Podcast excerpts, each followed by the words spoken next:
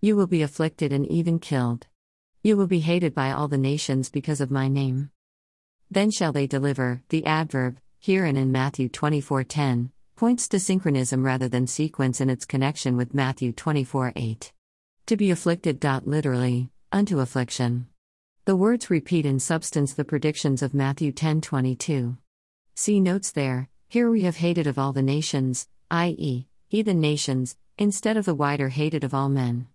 So, when Paul reached Rome, the sect of the Christians was everywhere spoken against, Acts 28:22, as evildoers, 1 Peter 2:12. So, a little later on, Tacitus describes them as hated for their crimes, Ann. 15. 44. Pulpit Commentary. Verse 9. The Lord passes to the fate of his followers, or the corporate church. Then.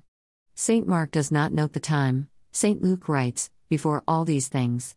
Hence we gather that the calamities now announced will precede, accompany, and follow those before mentioned. That which befell the apostles and early believers is an emblem of what Christianity will undergo at the hands of an antagonistic world. St. John, in the Revelation, has shadowed forth these things as doomed to fall upon the church in the latter days. Shall they deliver you up to be afflicted? Comp. Matthew 10 17, 18. Christ is speaking, not only of the apostles, but of disciples generally.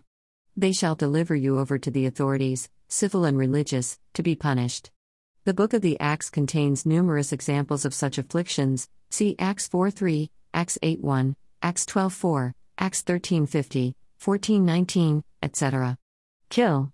As Stephen, Acts 7 59, James the brother of John, Acts 12:2, Peter and Paul, Eusebius, Hist. Eccl. Do 25, and many others. Hated of all, the nations, Acts 28:22, as concerning this sect, it is known to us that everywhere it is spoken against.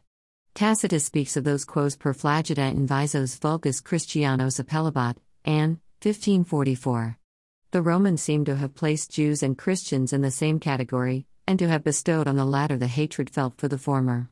But the Lord's words point to some feeling more universal and permanent than this temporary animosity, even to the hatred which occasioned the death of martyrs in all ages, the warfare between good and evil, faith and unbelief, which shall continue and increase in virulence unto the end. John 15:20, John 16:2.